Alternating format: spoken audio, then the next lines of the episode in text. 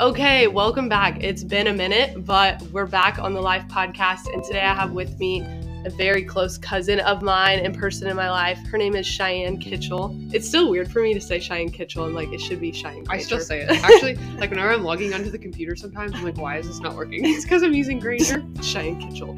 Um, but seriously, this is gonna be a great episode, and she has influenced so much of um, my life, and so I hope that you enjoy listening and you just learn so much about her and about her story. Um, so welcome back to episode five.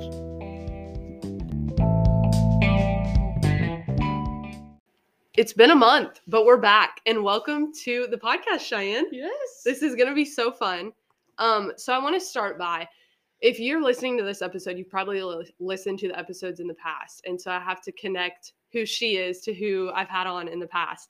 And so my brother Briar is three years older than me, and Cheyenne is also three years older than me. And so those two were always the older kids in our Fab 5 mm-hmm. And me and Cheyenne has twin brothers that are three years younger than her. So we are the same age. Cheyenne and Briar are the same age. And they were the older kids. They were always mean. And we were the younger kids. And so when and then if you listen to my grandma's podcast, I told a story in there about a golf cart. And this is one of the Fab Five that was on the golf cart, probably driving it, honestly. Probably trying to be the voice of reason for us all.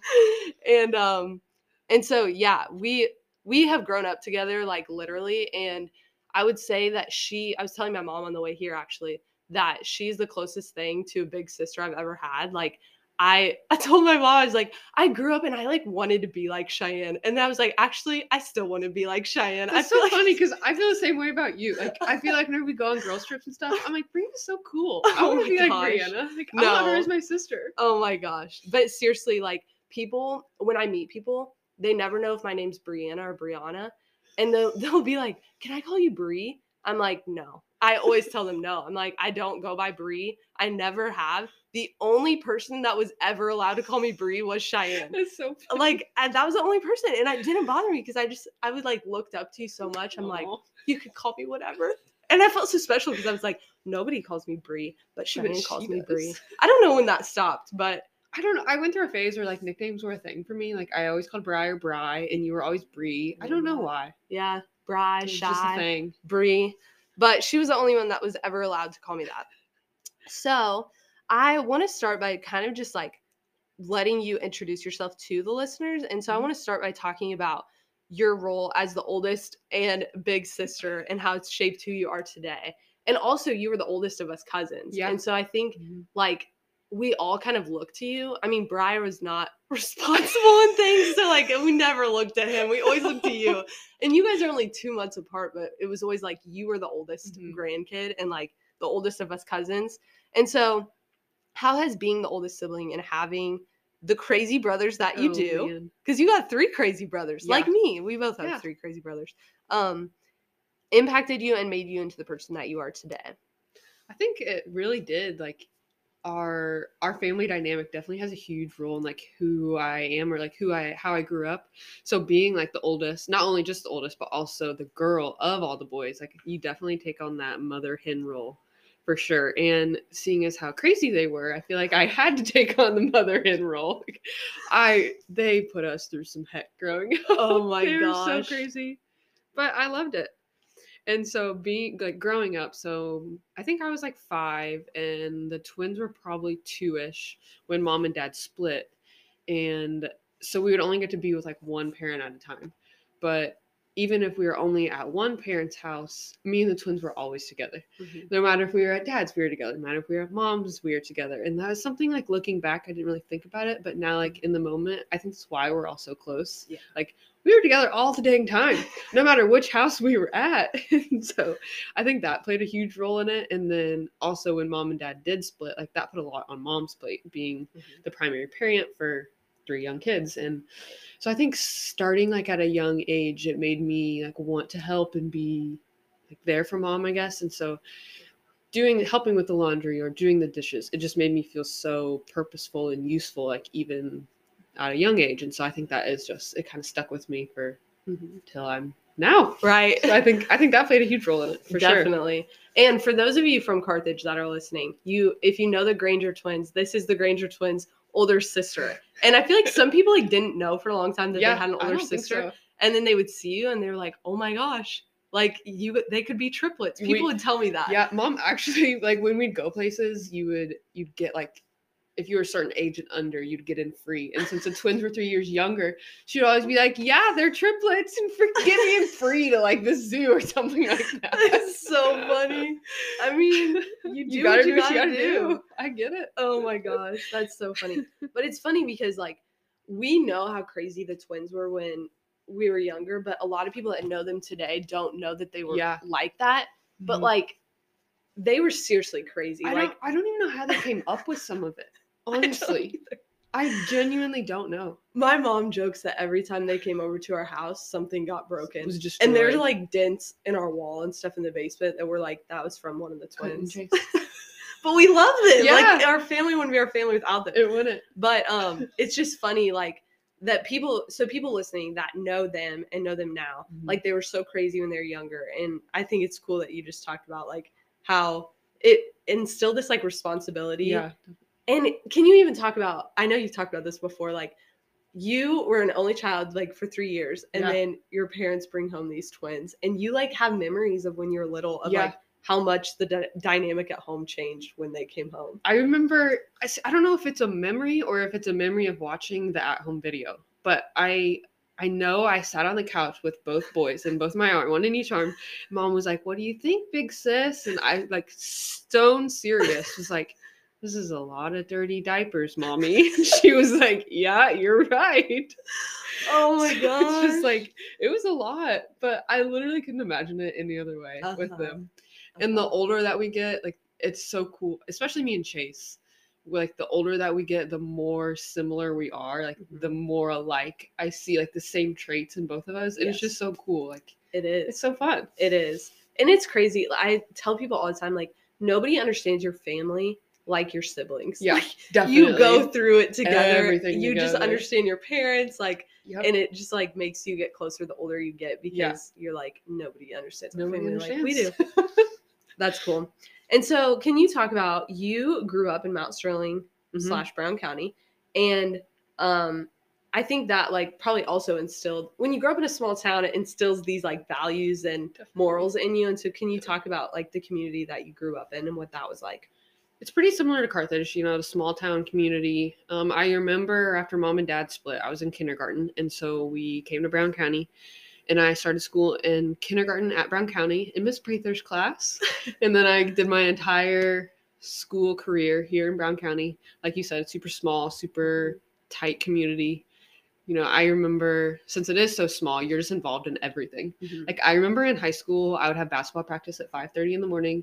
Then you go to school all day, and then I was in a play for drama because I got asked to be in it. Like it's just such a small town. Like you're just in everything. You're always busy, but I like that. I like this like talking to everybody and knowing everybody. hmm I think some people don't like that, but I really like that aspect of it. hmm I love how when we were driving into town today, we passed Brews, Yeah. and I was telling my mom, I'm like, "That's the coffee shop that Cheyenne always talks about," and she's like, "Is that where she goes with her friends?" I'm like, Yeah. "Probably," and I just love that, like that you like go and get coffee with your friends. You guys all have kids now, and it's like it's just cool, and it's such a small town thing that like you're living. You know, you go and get coffee with your friends. That's what I love. Like I I like those aspects, those small moments in life of Mhm. like when all of us girls do go get coffee and then we go hang out at each other's house. It was like, dang, this is crazy. Like yeah, we used to be these little tots and now we're trying to corral them. Like what?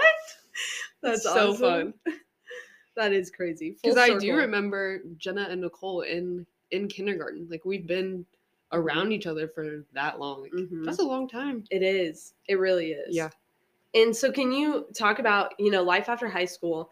I was thinking this morning actually about how when you're going through school, even what Mhm. you were just talking about. Yeah. When you're going through school, you're doing all the same things at the same time Mhm. as your peers. Yeah. And then you graduate high school and everybody kind of goes their own way. And like some people get jobs, some people go to college. And it's like for the first time you're kind of going on your own path or your own Yeah. journey and everybody else is doing their own things. And so what, you know, what happened after high school? Where did you go? That was definitely interesting because, like I mentioned, Nicole and Jenna earlier, and Kia was also in the mix, and so we would go from like you know, you're not just playing a sport together. Like say we say we're all playing volleyball together. Mhm. You go to school all day together. You're all in the same classes because we were all pretty smart. We're all in the same classes. And then if it's a home game, we go to Nicole's house, go hang out, and then you go play volleyball. And then you start it all over the next day. But then it's like the second you graduate, you all split. Mhm. And so I know Nicole went to SIUE, which was like two and a half hours away. Um, Jenna went to IC. Um, and then I went to John Wood. And it was just so weird. Like everybody started creating their own lives and like making their own friends. And like you are excited for them. But at the same time, it's like, this is weird. Like you, like, you used to be all I ever knew. Yeah. And then now we're making like totally different new friend groups, which is great. I think it's good for us to get out and meet new people, but it was definitely an adjustment, I think. Oh, definitely. That's so true. And like I was thinking within that, I feel like comparison starts to get really hard because you see these people that you grew up with and did everything with and you start to see like their lives unfold and it's different than yours and it's hard to not be like, "Oh, like I wish I wish I was there. I wish I was doing that." Or they look like they have they're having so much fun. And I think it starts to like it starts to feel like you're behind, like quote Oh, unquote behind. Yeah. And so, how did you battle those feelings of comparison while also seeing like the beauty in your own Mhm. journey? I mean, I definitely had those comparisons. Like, there's, I can't deny that I didn't think about that. You know what I mean? Mhm. Like, I I know Nicole got to go off and meet um, Melissa, which is actually one of her best friends. She was in the wedding, and Uh-huh. they got to move into a dorm together, and they get to go pick out all this fun decor. And it's like I'm sitting here, literally living at my grandma's house. Like, Uh-huh. this is kind of I don't. Not that like your worth is determined on what college you go to, but like it definitely played a big part in it. Like I Mhm. think just more mentally. Yeah, But when I went to John Wood, I literally got paid to go to John Wood. So it's like in the long run, it was definitely worth it. Mhm. Um, so for all you college kids out there, go to community college because I literally have no college debt. So although it was hard and sometimes I kind of regret like not getting the quote unquote dorm life, but I mean it all worked out and I got to Yeah. focus more like on work and studying and Mhm. that to me is worth it in the long run. But it was definitely an adjustment. Yeah. Sure. And it was kind of weird, like when we all so I think Thanksgiving break was probably the first time we all came back and got together. And it's it was interesting, like we all have these friends that we've been living with for this however long, but now we're coming back to like our high school friends. And it was I just remember it was a little bit different and Mhm. just like a different dynamic. But I mean, we're all still the same girls and you know, Yeah. obviously got along fine, but it was just definitely a different time. So true. sure. I, even as you say that, I like think back to that, and I'm like, I remember that too, because you, it's like you change, but Mhm. the people that you know, and the people that you know and stuff change too. Definitely. But like the place that you, I remember coming back home from college, and like I had changed, but nothing at home Else, had changed. it was like a pause. It was so weird. Yeah. so weird. So it's so too. mundane, but I remember it was a homecoming parade and Nicole had came back and she had been tanning and she got her hair done. Like it was had highlights in it. And I was like, "What? Like I guess people do do that like not in Brown County. Like, you know, here you don't Yeah. just I mean, we have a tanning salon, you can get your hair done, but like that's just not a common thing. But it, yeah, it was just something so small. I was like, "Oh, I guess you could be like, you know, going out and doing things like that." But. I'm living at my grandma's, so like I don't think to go get my highlights done. You know what I mean? Yeah. But it is just kind of like everything back here just like is still Mhm. almost. hmm Oh my gosh, so true. That is so funny. Um, and so as like high school ended and you were going to John Wood, did you know what you wanted to do? I originally was surge tech. I don't know if you are I didn't know familiar with that. Yeah, so it's like a surgical assistant up in surgery. I don't know why. Like in my head, it sounded so cool, and you got to hand the doctor tools. Yeah, So my lovely mom was like, "I think you should go shadow. Just you know, make sure this is what you want to do." yeah. I mean, maybe 30 minutes in, I was like, this sucks. like, they're on their feet all day. Everybody's masked up. You can't talk. Like, I just don't like this. There's so many rules. Like, Mhm. I don't think I want to do this. Mhm. But luckily, I was at John Wood. And so I was just taking a lot of gen ed classes, like English, so stuff like that. And Mhm. so I stumbled upon radiology, which was like a lot of bones and like anatomy, a lot of memorization. I was like, ooh, I kind of like this. Like, Mhm. and I'm good at this. Mhm. So I was luckily able to switch my major real quick, jumped over to the radiology train, and like all my classes aligned perfectly since it was medical. And I Mhm. was like, I like this a lot better. Wow, I did not know Yeah. that. For some reason, I thought you started like on the X-ray route. I didn't know Nope, that you. I was surge tech. Well, I just knew s- healthcare in general, Mhm. But I was like, there's no way, shape, or form I'm doing nursing. Right. I do not want to mix meds. I don't want to blood. Like, no, I'm not into that. yeah, And so radiology was just the perfect mix for me. that is cool. Honestly. And so you went to John Wood and did like all your gen eds and stuff. Yeah. And then after that, you went to was it like X-ray tech school or something? Yes. So the, it's called Blessing Hospital School of Radiology. I think the name has changed now, but so the radiology program had to have all these prereqs. Mhm. Um, so I finished those at John Wood. I think that was 2016. No, so I went to John Wood from 2014 to 2016. Got all my gen eds done. Applied to Blessing. Got into Blessing.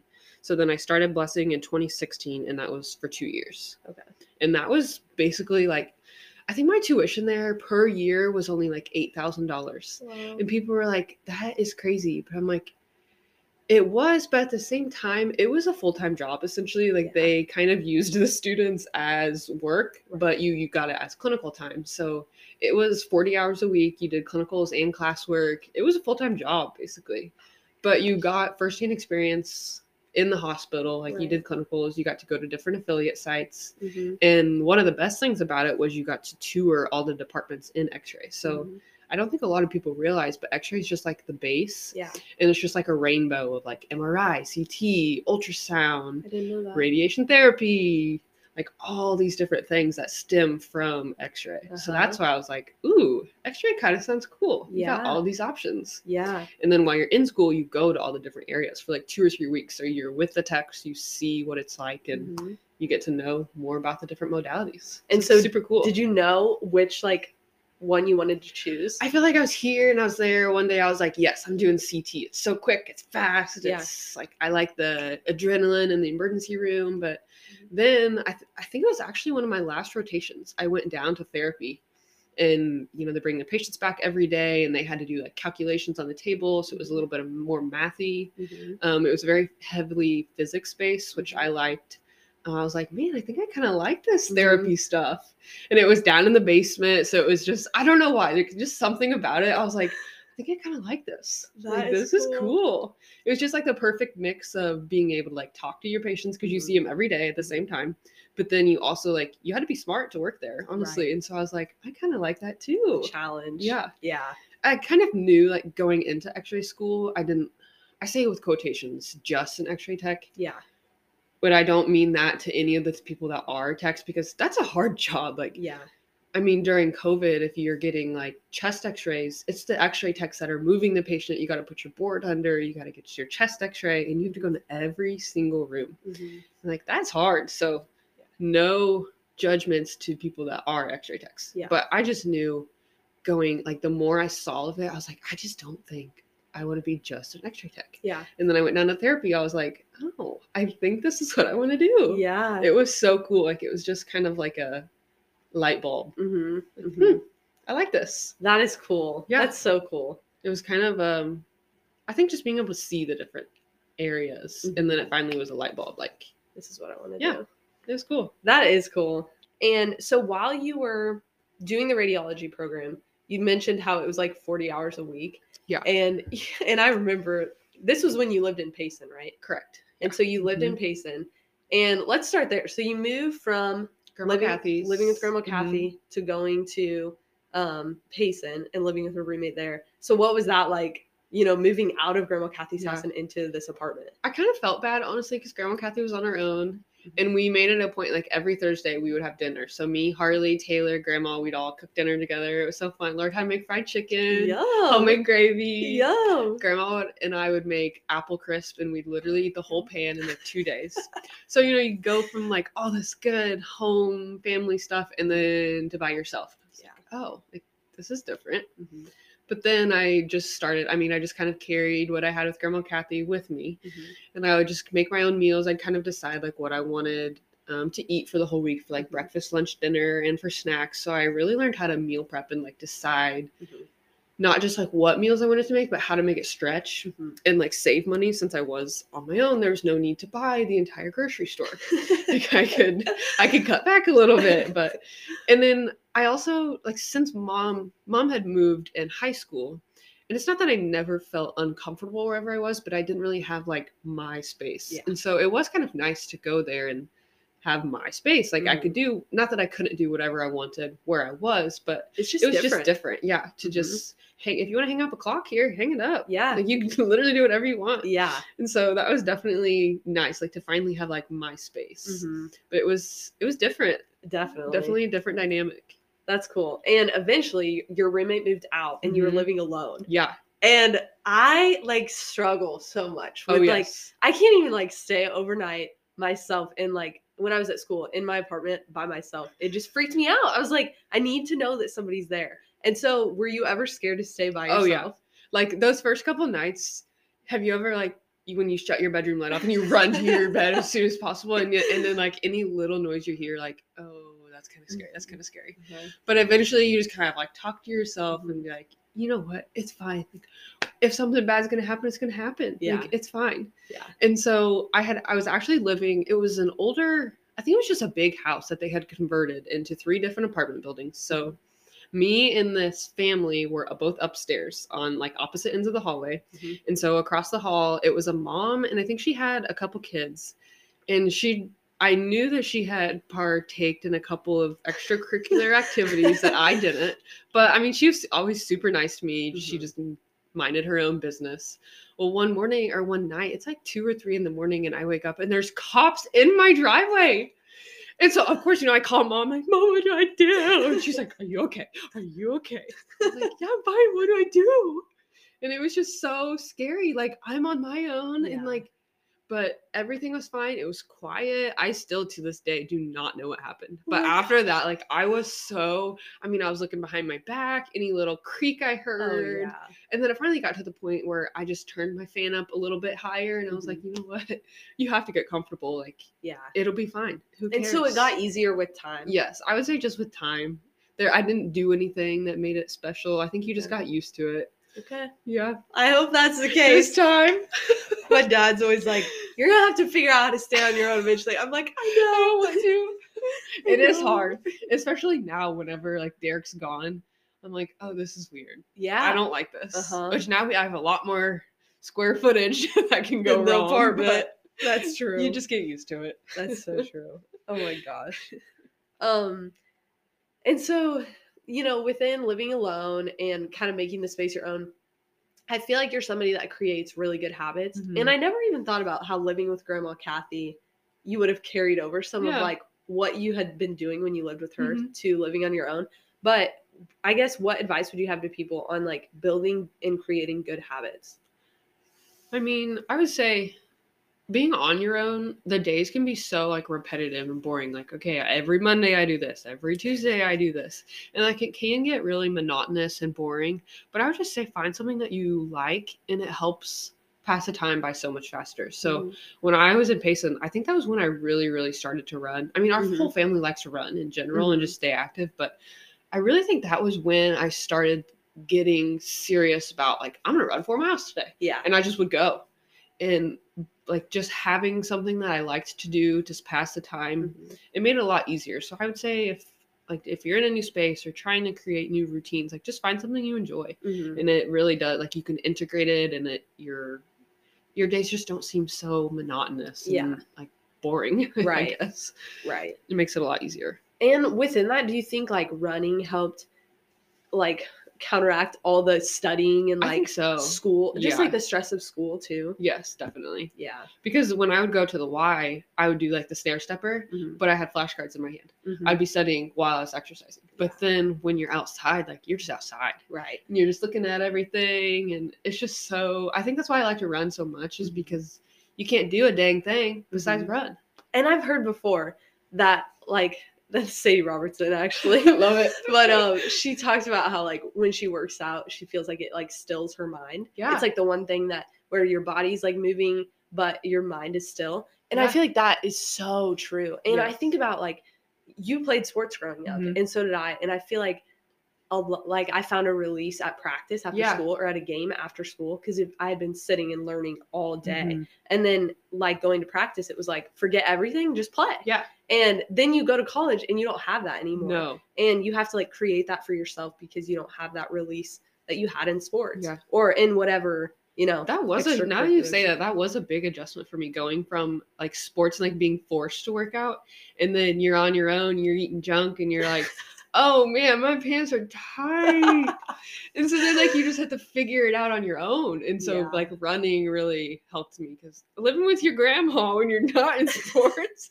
i'm not kidding that was probably the heaviest i've been in my life which i know people are gonna be like you're not heavy but not It so is- much about the heavy but like you're just unhealthy and you're just in such a different routine than what Mhm. you were and so Mhm. like being on my own was i was finally like okay if you want to be healthy in life like, you're gonna have to figure it out girl Yeah. and so like being on my own helped me be like okay let's go on a run and let's Mhm. eat fruits and vegetables and Mhm. but being out of sports just like that it was that was crazy Hard. adjustment which i'm sure you went through it too No, I'm glad you brought that up because that's Yeah. something we've talked about this before. yeah and about how when I feel like nobody talks about this, and then after you go through it, you start talking about it Yeah. and realize other people had the same experience. But when you graduate high school and you've been super active in Mhm. high school and you eat junk in high school, And and, it doesn't matter Yeah. because you run it off Yeah. and nobody notices it, like you know, you look good. yeah And then you go to college and you sit and study all day. Or you you just don't really do anything. Mhm. You have to work out and motivate yourself to work out on your own. And the only workouts you know are like basketball and volleyball Yeah. workouts because you're like, like, five on 5 I've never actually like went to a gym and No. worked out. Um and and your body changes Mhm. and you know you're still eating crap but you you know I thought the other day, like the amount of food I ate in high school was outrageous. same I mean, I would eat a bowl of cereal while getting ready. I'd eat a yogurt on the way to school, and then I would eat a whole thing of Pop Tarts during first hour. Like Yeah. that was my breakfast. How does that fuel you for a I day? know. Oh, Like that was just breakfast. I know. I did the same thing. I could put food away for sure. I would even I would eat dinner at Janelle's, and then I would go to Derek's and eat another dinner, and then I'd eat dessert, and then I'd come back to Janelle's and eat more dessert. And Yeah, it's just like, oh my, I know. like that was big. That was a big adjustment. It, it's such a big adjustment, and you Yeah. really have to like teach yourself and, and mm-hmm. learn about like health and wellness for yourself. Mhm. But could you speak to like what you know? What was your mindset like, and how did you develop a mindset of like there is grace? Yeah. like you don't have to do it perfectly. You don't Mhm. have to work out seven days a week, and your body is going to change, and Yeah. like that's okay. Mhm. I guess what would you say to like maybe girls or just people in general that are experiencing the freshman 15 What or do the I do? sophomore 25 like and it never it doesn't leave it doesn't leave if you sit on the couch. I will say that. but I would say it just makes you feel so much better. Like I remember whenever I was in X-ray school, I was very strict, like eating wise. I wouldn't eat a ton of junk. And it got to a point where I was almost too strict. yeah And so now I feel like I'm at a very good spot where I Mhm. I try to eat fruits and vegetables to be healthy, to be strong, you know what I mean? But Right. then have the dang cookie. yeah Like you're gonna have to, otherwise, like you are not gonna be mentally okay. So, like, yeah but I would say just just focus on like just being strong. yeah Not so much, oh, I have to lose this many pounds. Like, uh-huh You'll go crazy. uh-huh that is I so did, true. trust me. it I, it's, It's so hard it. it's so hard everybody walks through it but Yeah. you don't know that like in high Which school crazy. you're you're the one judging people for gaining weight Yeah. and then you graduate high school and you gain weight and you're like oh I am that girl now. Dang it. uh it's just there's grace There is. and your body's gonna change throughout life and that's Mhm. okay but but just you're not always 16 the rest of your life. no no if only we could have that body for the rest of our lives but no okay and so we've kind of talked about like living alone and things like that Mhm. but you were doing this 40 hour a week program Mhm. and then also you worked a ton and so tell us about like the jobs that you had at that time and how you balanced that while going to school My main job was working at Renee's Place, actually, back here in Mount Sterling. So while I was going through X-ray school, since it was Monday through Friday, I would only waitress on Saturdays. But I was there from like sun up to sundown, basically. I just worked as hard as I could that one day, and then I made the money stretch for the rest of the week. Um, but I just loved it so much because you'd be there when you open, and so you had the legendary coffee drinkers. I love them so much at the round table. I think I looked forward to seeing them as much as they looked forward to seeing me. Like it was so fun. I did not mind getting up at five o'clock in the morning to go see them. Like it was so fun. oh my Except I do blame my obsession with coffee now on them. Hundred percent. Like the amount of coffee those men could consume Mhm. is outrageous. i believe it But it was so fun. Um So yeah, I worked mainly just on Saturdays at Renee's, and then I would stretch the money. What was your Didn't you work at Hagel's too? Oh yeah, I did work there for a little bit, but I just didn't like the atmosphere as much. Mhm. Like I liked the smaller, Mm-hmm. close knit. Hagel's really good, like if you just want a really good meal, but I didn't Yeah. like. It was more businessy. Mm-hmm. I didn't know that. I guess I thought Mhm. you worked both at the same time. I did for a little okay, bit. Yeah. and then you quit. And then I quit just worked at Renee's. yeah. Dang though, that's that's such a long week. I think when you think about like going to school and doing these Mhm. clinical hours for 40 hours a week and then you don't get a Saturday to sleep in. You like Yup. get up and you go to work all Mhm. day. And so what was you know, what was your thought process like during that time and how did you how did you like find the motivation like I, I have to get up, I have to go to work Mhm. even if I am tired from the week. I honestly don't think I even thought about it. I just did it. I just knew you Mhm. had to do it. Mhm. I needed money, so I just got up and went about it. It was just just like I said earlier when you create a routine and you just do it. I just got up and did it. Yeah. I like when I thought about having you on the podcast, I was like, you're one of the most hardworking people I know. And you don't even, you're not seeking recognition for it. You just like do it mm-hmm. exactly like what you said. And I was talking to the twins last night after you left, and I was like, they were, I said that I was having you on the podcast, and they're like, what are you going to talk about? I'm like, honestly, I think we're just going to have a conversation about her life and about hard work. And they were like, she's like the hardest working person, and she doesn't look for recognition ever. I'm like, I know.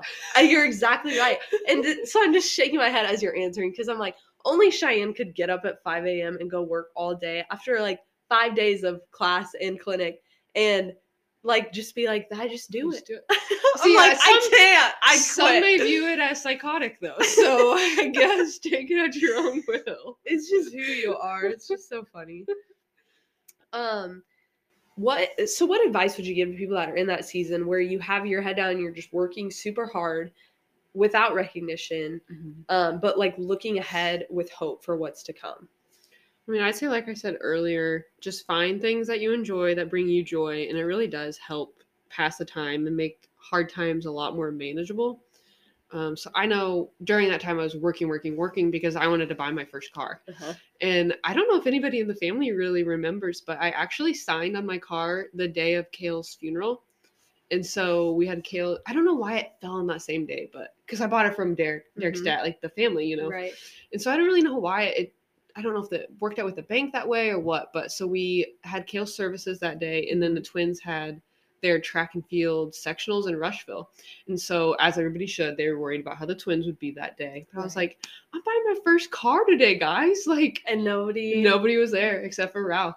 But it's like, you work so hard for that though. Like, you earned it. And Yeah. it was so rewarding, like signing my name on those papers and knowing, like, I literally bought this thing. yeah. Like, and it was just so cool.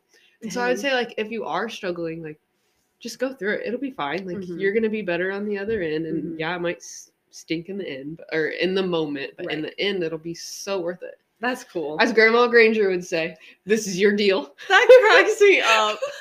I don't know if you remember that I her don't. episode. Oh, and You had asked her something about like being missing out on things because she was a young mom, and she was like, "Well, this is your deal." I do remember that. and so now I just hear that in my head all the time. Like, well, this is your deal. It's true. That's good. That's funny. And so you started your first job, Mhm. let's see, 2019. So shortly after that. And I like I can't wait to hear about this. What was it like to start your first job? Because it's a transition going from like going to school and then actually like you're going to work. It was You're terrifying. I'm not gonna lie. I was terrified.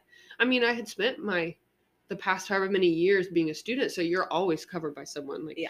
when I take an X-ray, I'd had to look to the tech and be like, "Is this okay?" Mhm. Or whenever I was in therapy school, I never once turned on the beam. I just I'd help line up the patients. I'd you know do some computer work, but I never once beamed on. Right. And so then you know you pass this test on a computer, and all of a sudden you're turning on the radiation. Like what? It was it was a lot more like mentally, and I feel like I was constantly double checking, triple checking Mhm. myself. Like, is are these table parameters right? Is this what I want to do? And then when you press the button and you hear the radiation going, and you're like, okay, Oh we're doing gosh. it. Yeah, it was definitely a very big adjustment. But I was working. I actually started at Memorial, which is where I did my clinicals in Springfield, Illinois Mhm. and we me and Derek were living in Mount Sterling at the time. So it was a pretty far commute and I think a lot of people thought I was crazy during that time, but their patient load was massive. Like they were so busy. They had two vaults, is what we call it. And so since I was new, I was afloat and I kind of popped between both rooms. So I was in this room and then I go to this room and then I go to this room and I was just so busy and I was just absorbing all of it because I was young. I didn't have kids, you know, Right. like I did, I wasn't studying finally. Yeah. I could just absorb all of it. So I just learned so much. Like I feel like the short amount of time made me such a good therapist because you had to. It was either sink or float there. And Yeah. it was so good. Like I will never forget those coworkers. If they lived in Mount Sterling, we get in trouble. Like they were so fun. And like a lot of them are older. Like I don't know, Kedra will probably never listen to this, but Kedra was almost like the fun young mom. And like I Uh-huh. just re- I think she saw a lot of herself in me Mhm. and she i saw i was like i want to be kendra when i grow up and yeah.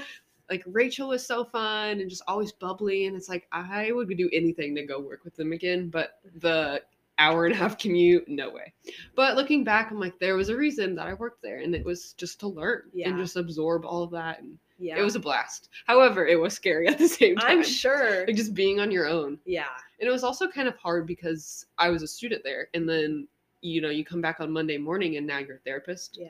So I think it was a little bit of adjustment for the other therapist as well to be like, we have to treat her like a therapist now, not a student. But you just kind of had to put in the time and And show them that you're you're worthy, I guess. That's crazy. I didn't realize, I guess, that you like were a student and then Mhm. you so you, they hired you on Yeah. and you start working. I was technically labeled as PRN, but they Mhm. needed a therapist so bad that I was almost working full time hours. Wow. But I was just getting so much experience. Oh, yeah. so- and I was young, so I was like, yeah, I'll take a shift. I'll take a shift. Right. That's so cool. I Yeah. my supervisor at my educational internship told me that the first five years of her career is when she learned the Oh, most. And she's like, I did so much prep work in those years that I Mhm. still use today. And she she's got four kids now and she's super busy. Yeah. And she's like, I will never be able to put as much time into my job as I did those first five years. And it's still like I'm still reaping reaping the fruit from it now. That's so true. Like, and I'm like, that's so cool. yeah. And I was telling her, I'm like, I'm so excited to like start my first job and like be able to like learn and Mhm. and do all this prep work that you're talking about. And she's like, make sure you have a social life. I'm like, I will. Oh, I will. Don't worry. I can leave work at work. I like to leave work at work, but it was just funny. But that's cool. Um, and so you've mentioned Derek a couple times now, and we need to talk about who is the Derek man, the myth, Yes. the legend. and how did you meet? Like, tell us like the story. What I every s- girl loves. Oh yes, I say high school sweethearts in quotations because we met in high school, but we weren't like the typical sweethearts. Like he's my one and my only, my whole life. Like we both strayed from the path a little bit. We went our separate ways and then came back together. But the very first time we met, we were actually I like to you know do the bum bum bum on the drums. we met in chemistry class, so we've always had chemistry. Is what I say. So funny. But he was a senior and I was a sophomore. And Nicole was like, Hey, I really think you should start texting this Derek guy. Like, he's so funny and he reminds me just of you. I was like, No, he's stuck up. Like, I think he's dumb. Like, not dumb, like mentally, but Yeah. he just thinks he's funny. And I don't. Like, I'm not, I don't want to be involved with him. Well, then we kept texting and texting and we just, the rest is history. That's crazy. That's so funny. I remember Nicole saying, like, at your guys' wedding, that Mhm. she like set you guys up, and it's Yeah, so She funny. did. And just funny how like at first you didn't see yourself with him, and now it's like Oh, no, I did you could like never him. be with anybody else. No. But I think honestly, it was weird at first because a lot of people are like, oh, you need to get out of your hometown to meet your forever Mhm. person. So I think that's why we both kind of strayed away from each other for a little bit because it is kind of crazy to think if you both live in such a small town, like, are you the best for each other? Or Yeah. is there someone better? But Yeah. it's like, who cares? Like if you're if you're happy together and you love each other, like Mhm. who cares? Right. So And you know so finally figured it out. you know so much more about their life. I feel like yeah. like you you knew his family. Mhm. You played basketball with his sister. Yeah. Like there's What's so many funny is. Emily always got called Kitch on the basketball floor. I was like, gosh, I want a cool nickname like that. like, Marry your brother. and mom actually said she remembers Ronnie, which would be his grandpa, coming into the USDA office, oh being like, man, you have a cute girl. I have a grandson. That'd be pretty cute too. And then it's like, come full circle now. And it's like, look at us now. That's crazy. It's crazy to think. All the connections. Yes. Um, and so what are qualities like that you saw in him that I feel like beyond just physical attraction, but Mhm. like what are qualities you saw in him and like you still love today? I would definitely say his funniness and like just his sometimes I think I, I am too serious and I am a little too like mature, whatever you want to say. And he just brings me back down and like reminds me, you need to laugh, honey. It's fine. Like sometimes I'm like, will you freaking shut up? Or will you please be serious? But then it's like at the end of the day, like what more do you want? Like Mhm. he definitely keeps me young, keeps me lively. And he is probably, I mean, there's a lot of people like in our family that's super supportive, but he's one that's like always, always, always there, no matter Mhm. what. So I'm definitely thankful for that. Um, he also doesn't usually complain when I give him a to-do list. But he's just so handy. Like our shower has a had used to have those Mhm. gross like sliding doors, and I was like, Derek, I cannot give our baby a bath with Yeah. this crap in the way. Yeah. So the day after Thanksgiving, he just took it all out, put up a new shower curtain like it was nothing. Was like, this is like new. How That's did you do this? Like he's just so he's just good at I feel like everything he does. Mhm. It's just so cool to see. Mhm. He's also super forgiving. So I mean, I feel like this past year I've had a ton on my plate, like working and transitioning to a new mom and studying, but then I still have to be a wife, but then like you still have to fit into your pants, so you need like exercise and like a lot of that I feel like falls on him, and so I Mhm. do kind of snap sometimes. But at the end of the day, I'm like, honey, I'm sorry. And he's like, it's okay, I get it. Yeah. I'm like, I know, but it, you shouldn't have to, Yeah. you know, wear the brunt of all of that. But he always does, and he's just so forgiving. Oh, He still loves me. oh, I love that. Thankfully. and it's so cool to hear just like the qualities. It's just fun to hear it from your perspective Mhm. because I totally see all of that in Yeah. him and in your relationship. And, and I was even thinking like, I grandma loves him like They're the same person so to a degree. because I'm just like when grandma loves somebody, it just it matters. It does. Like, and she loves everybody, but Right. there are people when they walk in the room, she hugs them, and you know it's real. Mhm. And he's one of those people that she's always like, well, he worked at the post office for a little bit. So she's always bringing up things about the post office because she works there and loves it. And so it just cracks me up. But I love that, like, um, I don't know, he just fits into our Mhm. family so perfectly. And that matters. Yes. Well, I just know the family likes him because if I show up to somewhere, everyone's like, "Where's Derek?" I'm like, "Oh, hey guys, your dad is the worst." I know. Your dad is always like, "Where's Derek? Where's Derek?" Like, hey Todd, I've only been in your life for twenty some odd years. I'm telling you, him and Derek, I think they're related somehow because they are so They are similar. Twins. They're so similar. and it's funny because you remind me a lot of my mom. I know. Sometimes I think I'm like her long lost daughter. I think you are. And so it's, It's so funny because funny. your marriage, I'm like, I see parallels between your guys' marriage and my parents' marriage. hundred percent. It cracks me It's up. so fun. um, so any what was early marriage like, or even before that? Mhm. The I'm I'm in a season of life right now where a lot of my friends are are waiting on the ring. Mhm. and so and I know it's a hard wait for them. Yeah. Like, you know, they're wondering when like when is he gonna propose? When, you know, when is the ring gonna come? Mhm. And I guess like what was that like for you when you were you guys were like obviously gonna get married, Mhm. but you weren't engaged yet? I'm glad you brought it up actually, because I kind of forgot about it. But Josh and Michaela were act were another close couple of ours, um, but they had only been together like four ish years or so. I don't know the years, but Josh proposed to Michaela, and I was like, "Are you freaking kidding me? like I have put in more years. Why don't I have a ring?" Yeah. And it just kind of got to a point where I was like, "Oh, he'll ever propose." Like it's you just focus only on that, Yeah. and then you forget like this is the one time that we're gonna be young and dating and have fun. Like, so part of me wishes that I wasn't so focused on getting the ring. Mm-hmm. I mean, I know it's a huge part. Trust me, I get it. I was there. But now, like looking back, you're never gonna get this time back mm-hmm. together where you're young, you have no responsibilities. Like, just enjoy it. Yeah. The ring will come, Yes. and along with that comes a lot of other things. Just have fun. Yeah. Yeah. I love that.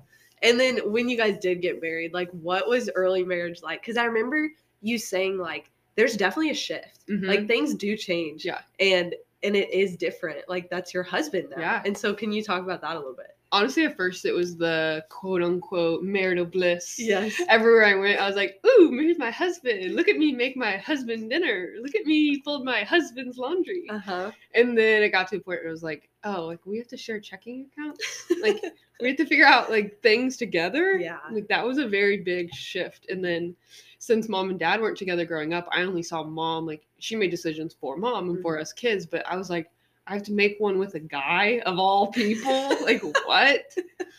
But it was definitely a shift. But we you have to just talk about it Yeah. and like figure it out. Like sit down and be like, I this doesn't make me happy, so let's figure it out. Mhm. And you just as years go by, it gets better. it gets easier. Yeah, but it was honestly it was so fun. Like the early, probably the first year was so fun. Not that it's Mhm. not fun now, but Right. it was really fun. and and I think like um you guys have great friends and you Mhm. guys are fun people. You guys like do fun things with your friends.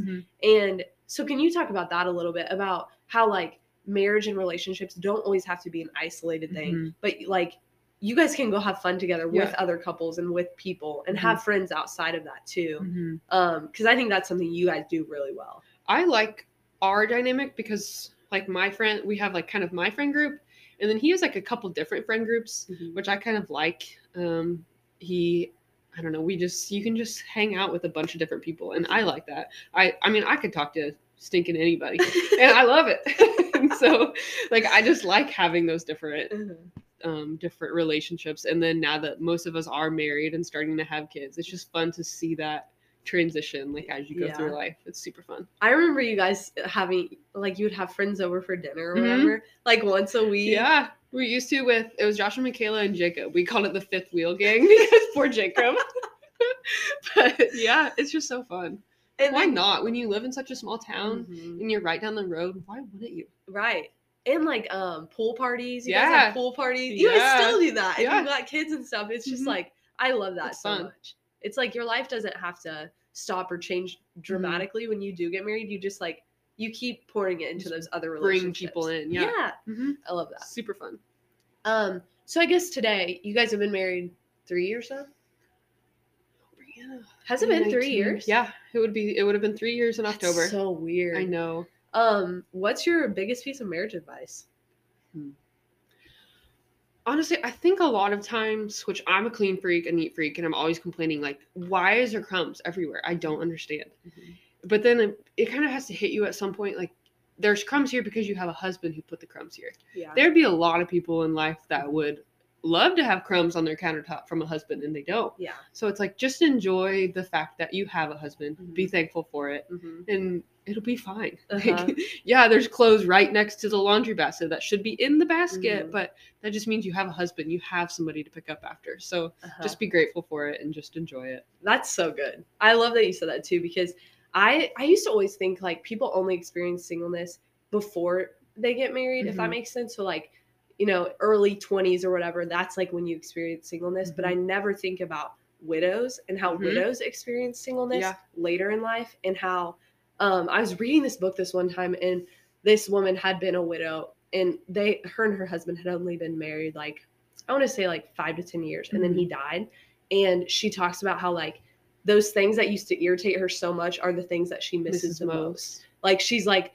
a snore to a wife that's like married to a husband that snores. It's so irritating. But then like a snore is something that a widow misses the most. Mhm. And I was like, oh, that's so like that's so true. Yeah. And so I just love that you said that because it's like the same thing. I actually thought about grandma a lot. Like I'm like, you know Mhm. what? Grandma would probably give anything on this earth to pick to do a load of of muddy old overalls. Yeah. Like I'm not gonna complain one bit Yeah. about this. So That's just so be true. grateful.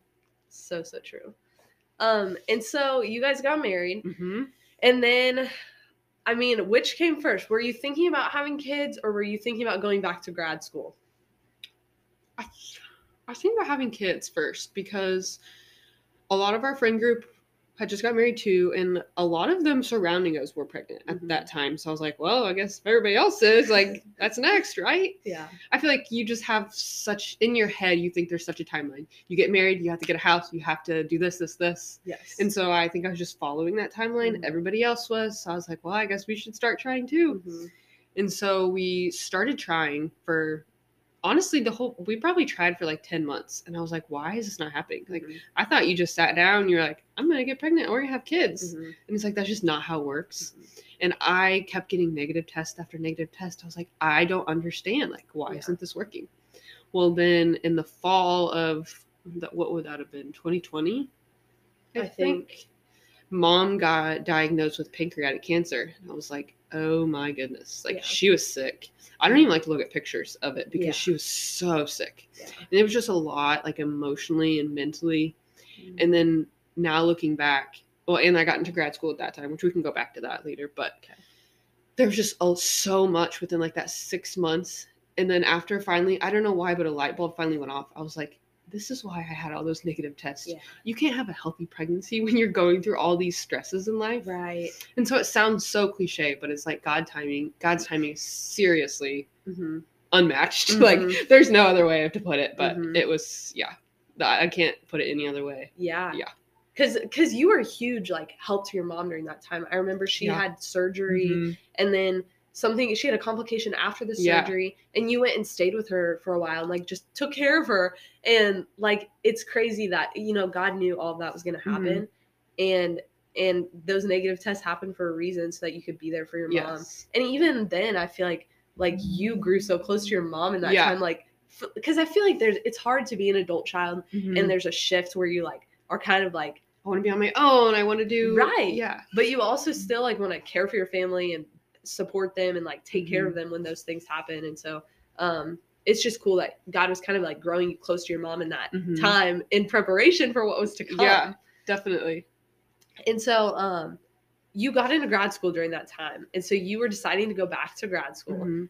and what was that decision like because you had already been through so much school and so what was that like I honestly got a lot of hate for it, so I didn't tell literally anyone. I don't know if you might not know, i don't think i knew that you had applied i don't think when we went on the Granger ski trip to Wisconsin, I was waiting to hear if I got in or not. yeah And so I just didn't tell anybody because the few people that I did tell, they're like, "You're going to school again? yeah Are you kidding? How much longer? Why would you want to do that?"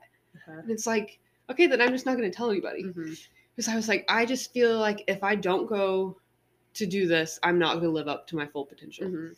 So I whenever I applied, you can either get a bachelor's of dosimetry or a master's. And I was like, I already have a bachelor's of therapy, so why get another? right It's like let's just do it. Let's just do the master's degree. I think I was really naive about grad school. I was just like, it's just another degree. Like, We're Right. just doing it. So I just did it and applied, and I got in, and it was just kind of a whirlwind, honestly. But I just felt like if I didn't get not saying that if you don't get your master's you haven't accomplished anything, but for Mhm. me personally, it was just like I feel like I have the ability to do it. So if. I'm not going to use that, then why? What? What Right. are you doing? Right.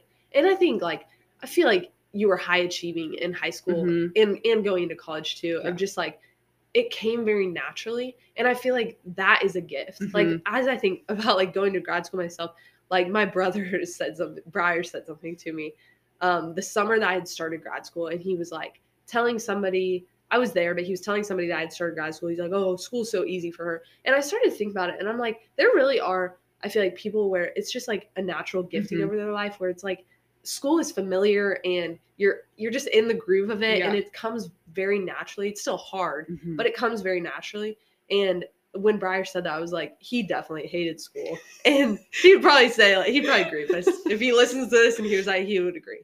But um, I like haven't hated school. Like it, I I do enjoy Yeah. it, and I feel like you're the same way. And so it's like, why wouldn't we go to grad Yeah. school when when it's like something that we're gifted in, and I feel like God's placed in our lives. Like Mm-hmm. it's an opportunity to step into. definitely. Um, so what is dosimetry Eh, or being a dosimetrist? What is that for people that don't know? And how did you kind of find out about it? when I was in therapy school, you have to view all the different aspects Mhm. of therapy, and dosimetry was one of them. Mhm. So it's kind of like the back burner, like not the back burner, but you're in the back of the department, I guess. Yeah. So I'll go back. So when you're a therapist, you bring a patient into the treatment room, you administer their treatment every day, you turn the beam on, like all that good stuff. So a dosimetrist is at the computer, they make the treatment plan. So they decide like what beam angles are the best to get the most dose to the tumor, but the less dose to the critical organs. So mm-hmm.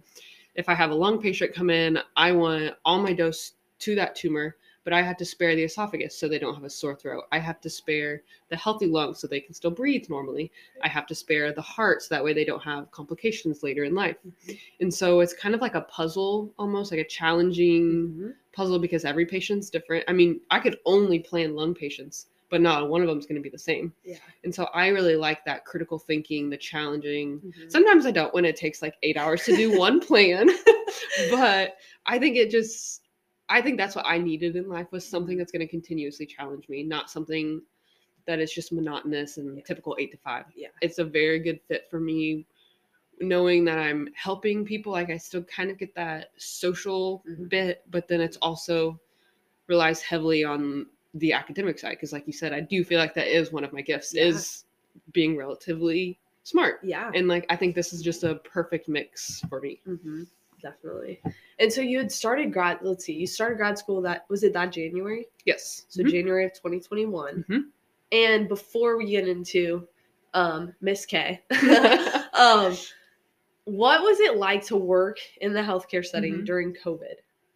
it was hard it was really scary actually so i remember it's such a core memory before covid got bad i was working at springfield and we were talking about how it got bad over in like Italy and stuff, and they were shutting down basketball games and no funerals. And I was, I remember distinctly walking into a treatment vault, and me and Kedra were like, "Oh, there's no way they're gonna shut down March Madness. Like, who does that?" and then it was like the next week, we had a patient that was possibly like, this isn't even true positive patient. She Mhm. was possibly. And she comes down the hallway, and you have to drape them in all sheets. That way, they don't touch anything. So she had like a sheet over her head. You have a sheet over the wheelchair. You're wearing your N95, your PAPRs. You can't, once you touch something, like you're dirty. And it was just oh like, you didn't know because the, you can't see like the germs, you know what I mean? And nothing was really known about COVID. And it was interesting. It was just like a lot mentally, I think, just because nobody knew. right. And so whenever I'd come home, I would take all my clothes out in the garage. My shoes did not come inside. I'd go mm-hmm. straight to the shower, wash it all down. But I just felt bad for the other therapists. Like they had kids at home to Yeah. worry about bringing it home to. Like I just had, I just had to go home and take a shower. Like they had to take care of children. Right. And it was just very, it was interesting. That's Especially crazy. because like I think a lot of people only, not saying like, oh, you all forgot about us, but I and nurses did wear the brunt of the COVID patients, but I don't think a lot of people realized everybody was affected. Like Right. patients still had cancer during COVID. Right. Like they still had to get radiation treatments Mhm. during COVID. Mhm. So that was it was it was different. That's for sure. Yeah, no, I totally agree that I, I don't think people think about um, the entirety of Yeah, the healthcare field and how, everybody. how it's affected everyone. Mhm. Um, and like you said, people don't stop having cancer during COVID. So Mhm. you were still, you know, risking yourself by treating them. Um, and so you started grad school that January and you found out you were pregnant in. June of 2021. Okay, so tell us the pregnancy journey. it was I think it was like a we had Jenna's bachelorette party in the Ozarks. And so Thursday, you know, I go to Walmart, I get some high noons, I get some dailies, I get 24 pack of beer, like I'm ready to go. And then I wake up Friday morning and I don't know what came over me, but I was like, I just feel like maybe I should be responsible and take a pregnancy test.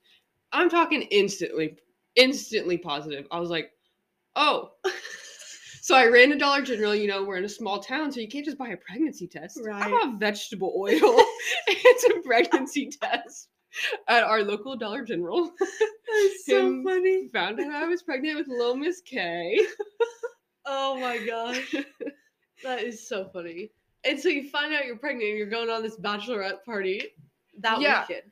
And so I got I got blood work before I left because they don't confirm it until you get your blood work. Um, so I got the blood work before I left. I rode all the way down there with Kia. Like I'm trying to make small talk with Kia, but like in my head, I'm like, oh my goodness, I'm pregnant. and so we get there. I don't say anything to anybody, and we're all playing cards, like just kind of getting familiar with people. And I get on my MyChart on my phone, and my HCG levels were like through the roof, which is like number one sure tell sign. Like, yeah, honey, you're pregnant.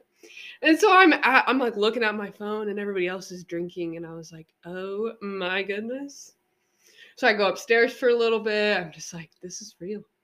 And then like later that night, I'm just I opened up a beer can and dumped it down the drain and then just came back out and like I just babied that thing all night long. like that thing did not leave my side. Well, then we're out on the boat the next day and I'm a sucker for some jello shots. And Kia knows this. And so she made double like for me. So we're out on the boat and she's like, here, here. And I look at her, I'm like, Kia, you have got to be quiet. I cannot be taking any jello shots. And she was like, why? like, Kia, I can't take them. And she was like, oh. I was like, yeah. And so, so shut up. Kia knew that entire trip. Praise the Lord for Kia. I didn't want to ruin anything for Jenna because like that's her time. Right. Wants to have fun. But thank goodness Kia was my wing woman. like anytime we had like group shots or whatever, Kia got doubles. Oh my gosh. It was an interesting time to find out. Oh, that's so funny. And how'd you tell Derek? I tried to call him, but he was on the mail route. And so he was still sorting through packages or whatever. And I had to go pick up Kia. Like, I had to leave. So I had to send him a picture. I was like, this is not how I wanted to tell you, but here it is. And in true Derek fashion, he texts me back, oh snap, I'm going to be a baby daddy. yes, you Oh, are. so funny. And so you said like before you guys were actively trying for a while, but Mhm. then you got you got into grad school. Mhm. And so was were you like thinking about it at all? Not really. I honestly had kind of got to the point where I was like, I don't think we're going to be able to have kids. So we just weren't, you know, we are just living life. Right. And me and Derek actually talked about this the other day. We just thought we were going to be those ones that couldn't have kids. yeah. And it's not something that we really talked about because I feel like, not saying it's awkward, but you don't want to be those people that can't have kids, but it just wasn't happening.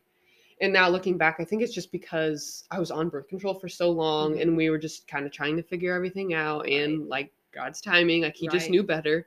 And so I think finally at that point, I was just comfortable. I was just living life. I wasn't stressing. It was fine. And then that's when it happens. That's so crazy. When you least expect it. That's what they always say. 100%.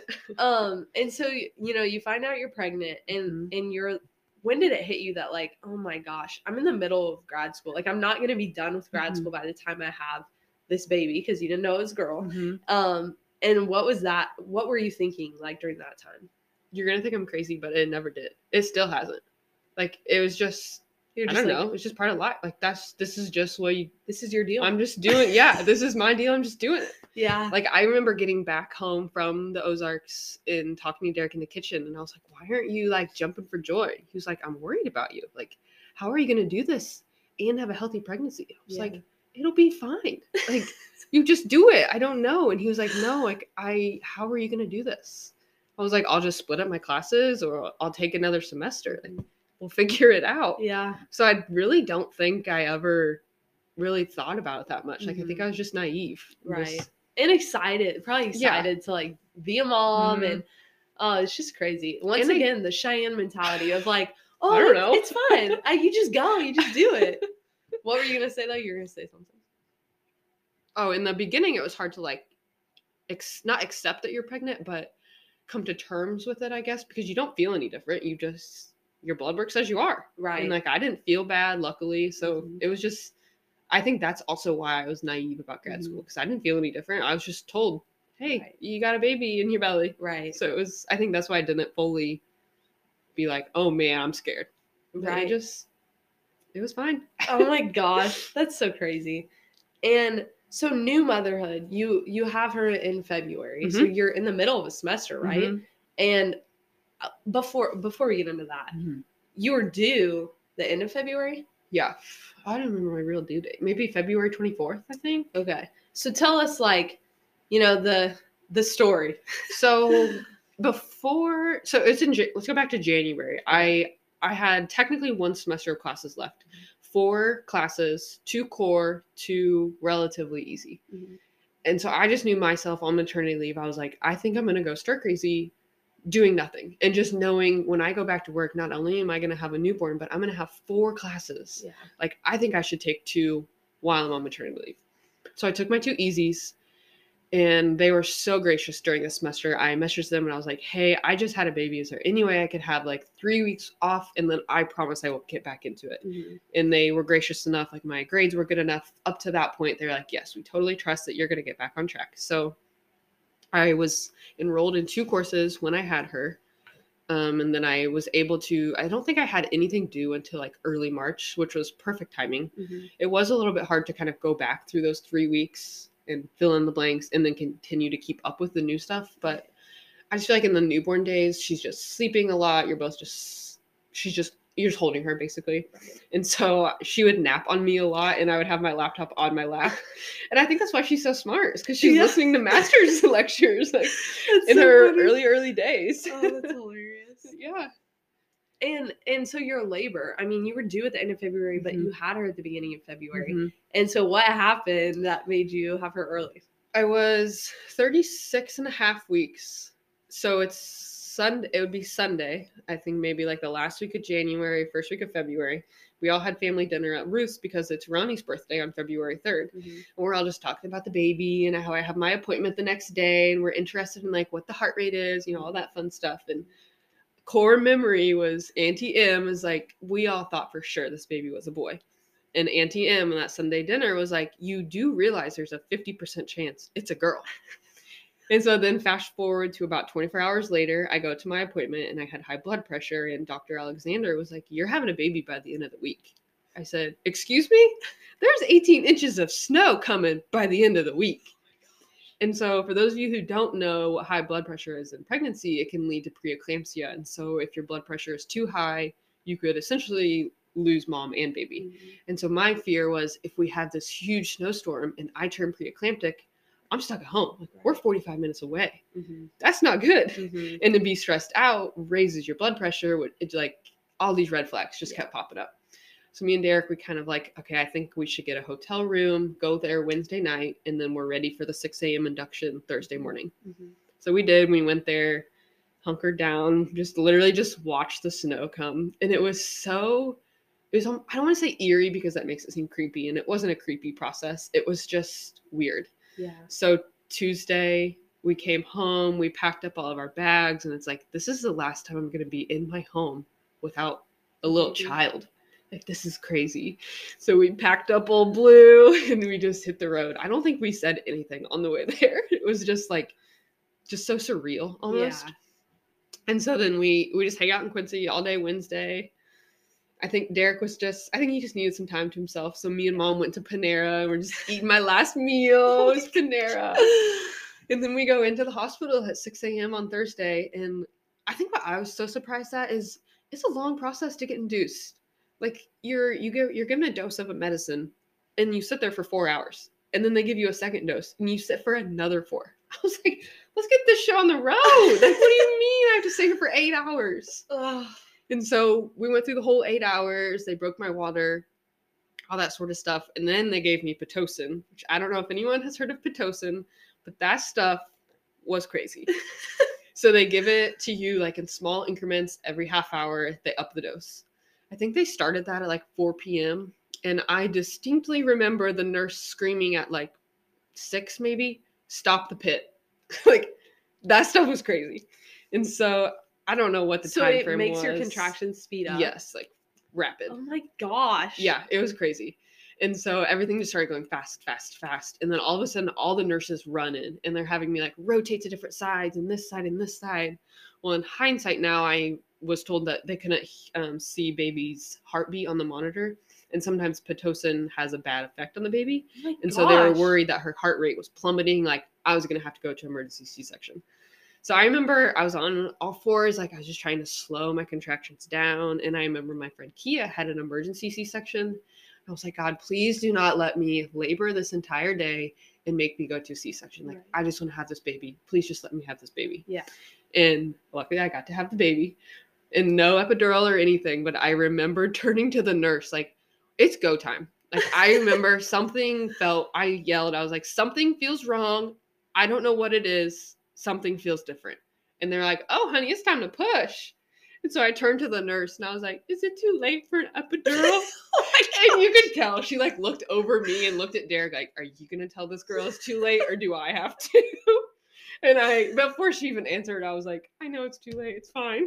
Oh my god. And so then by the time I flipped back around, the big lights were on and we were having a baby. that's so good. It was so fast. So fast. I remember that day. I was thinking about you all day. I'm Mhm. like, when is this baby gonna come? Like, I want to know. Oh, we were just girl or a waiting boy. all day. And so before that, before you were induced and everything, Mhm. the days before when you're sitting in the, you know, you're sitting in the hotel Mhm. room, your mom's there, your husband's there, and you're like anticipating this baby. Like, what were you thinking during the time? Were you scared about labor and like about like complications and things? Definitely. I think since I'm in the medical field, I know what can go wrong. Mhm. And then since my friends have had babies, I know how it is. Yeah.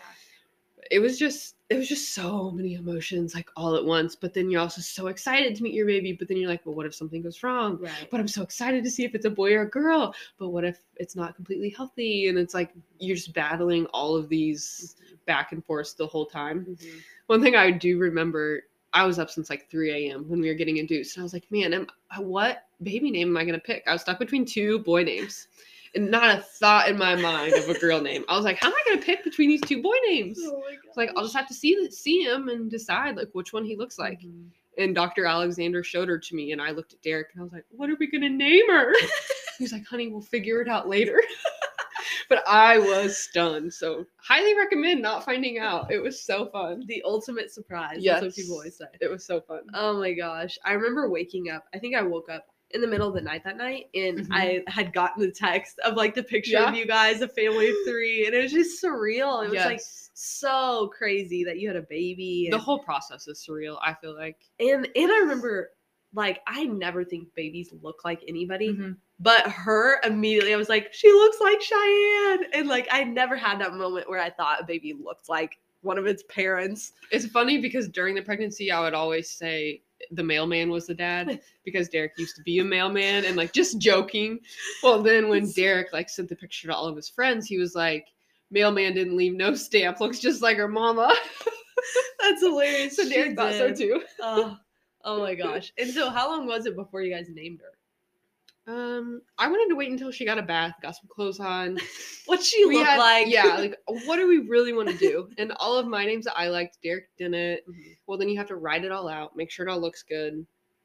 I mean, it was probably over 24 hours. Okay. Like it's a big decision. it is. It's like That's her name forever. not only that, but then I feel like their name reflects you, who you Uh-huh. are as parents. And I was like, this is big.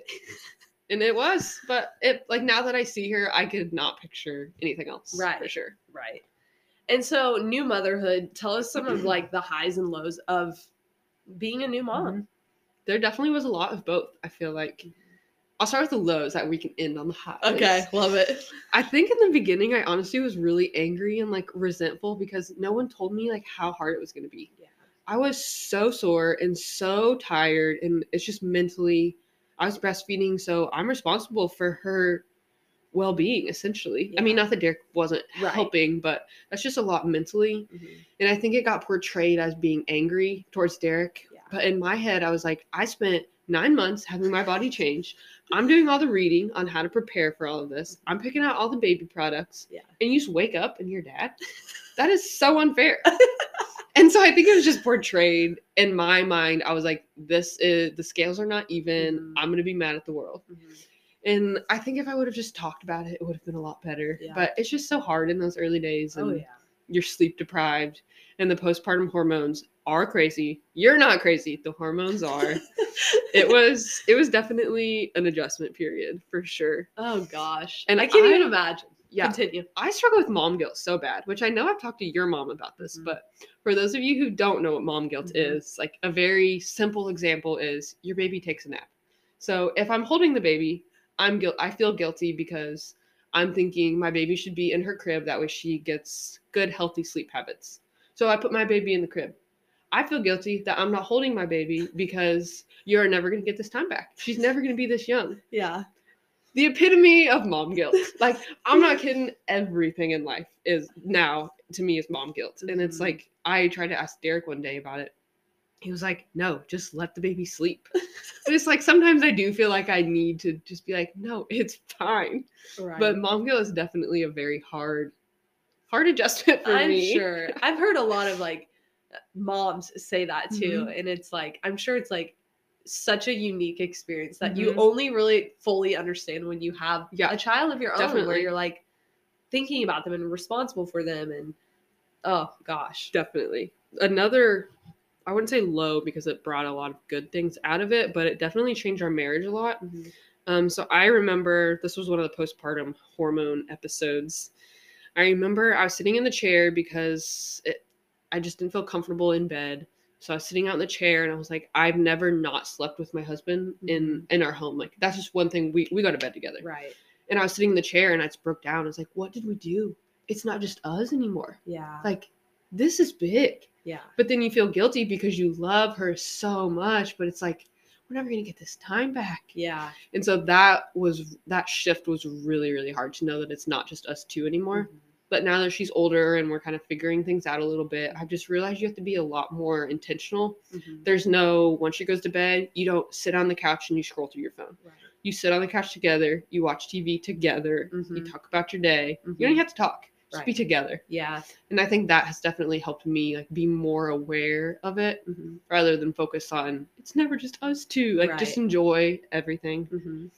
Um That's so good. I love that you said that Mhm. because I feel like I've I mean I've heard like people talk about their experience as a new mom and stuff, Mhm. but nobody ever talks about the way that like it does change your marriage, I'm sure. mhm. And you like you have the baby all the time. Like it's Yeah. not like you know you have the baby during the day and then she's Ship gone. No, it's like you're you're together now as a family all the time. 24 You're traveling together. You're like doing holidays together. Yeah. You're home at night with the three of you, and it's like beautiful, but it's also different. And it's just cool that you talked about that. This is why I'm like, as you're talking, I'm just like, you're like my big sister, where I'm just like, this is so interesting. Like I love that I have somebody going before me in life Mhm. that's like learning all these things, and I just get to sit here and like soak it in because I'm not there, but like someday if I ever am, I'm like, wow, You will. it's be. gonna be helpful to like think about this and like know that somebody's been through and it. you're you kind of remind me of one of my friends not that she was like quote unquote behind but Uh-huh. she was always quote unquote behind i guess Yeah. compared to the rest of us and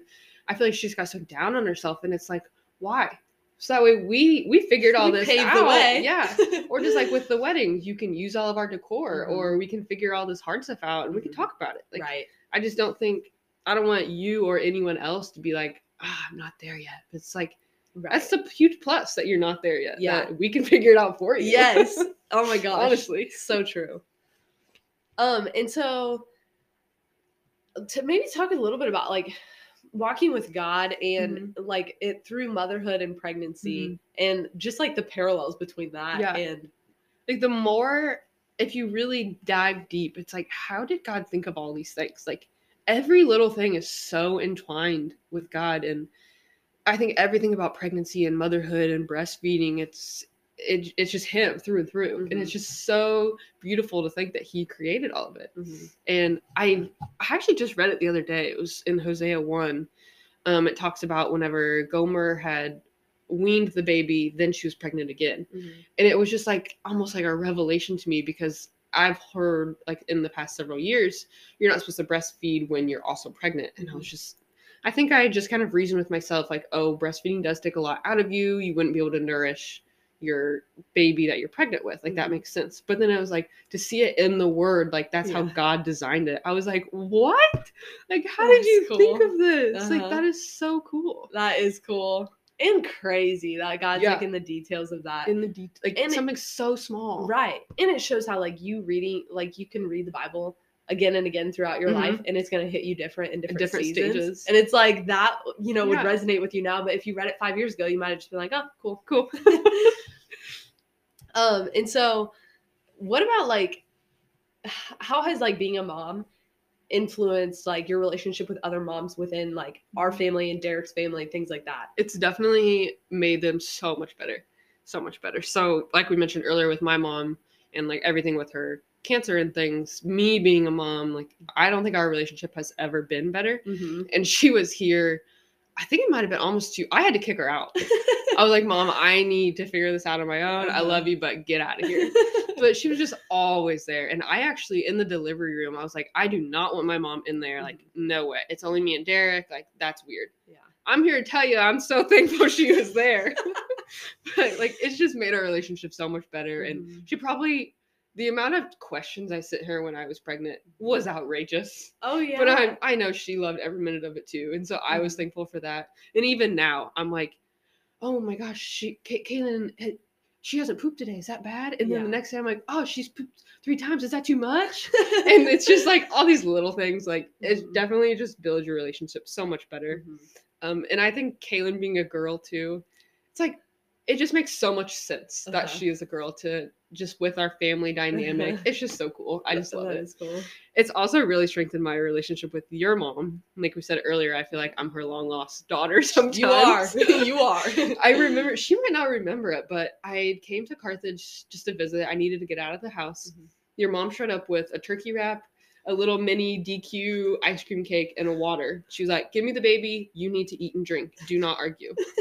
And like she, other people might have thought, like, "Oh, that's bossy," but your mom had been there. Like she knew what it was like to have a newborn. She knew how depleting it was to Mhm. breastfeed. Like she knows you don't have time to eat, so here, eat, and I will hold your baby. and like I just think we kind of have that unspoken like gratefulness, and like Mhm. I just know how gentle she is with Mhm. Kaylin, and we're just so similar that it just gives me peace knowing Mhm. that she has her like she has her right now, and I don't care that we're talking for two hours. like she'll be fine. That's you know what so I mean? funny. So our relationship has gotten so much better. Not that it wasn't Mhm. before, but I'm Right. very grateful for your mom for all Uh-huh. this.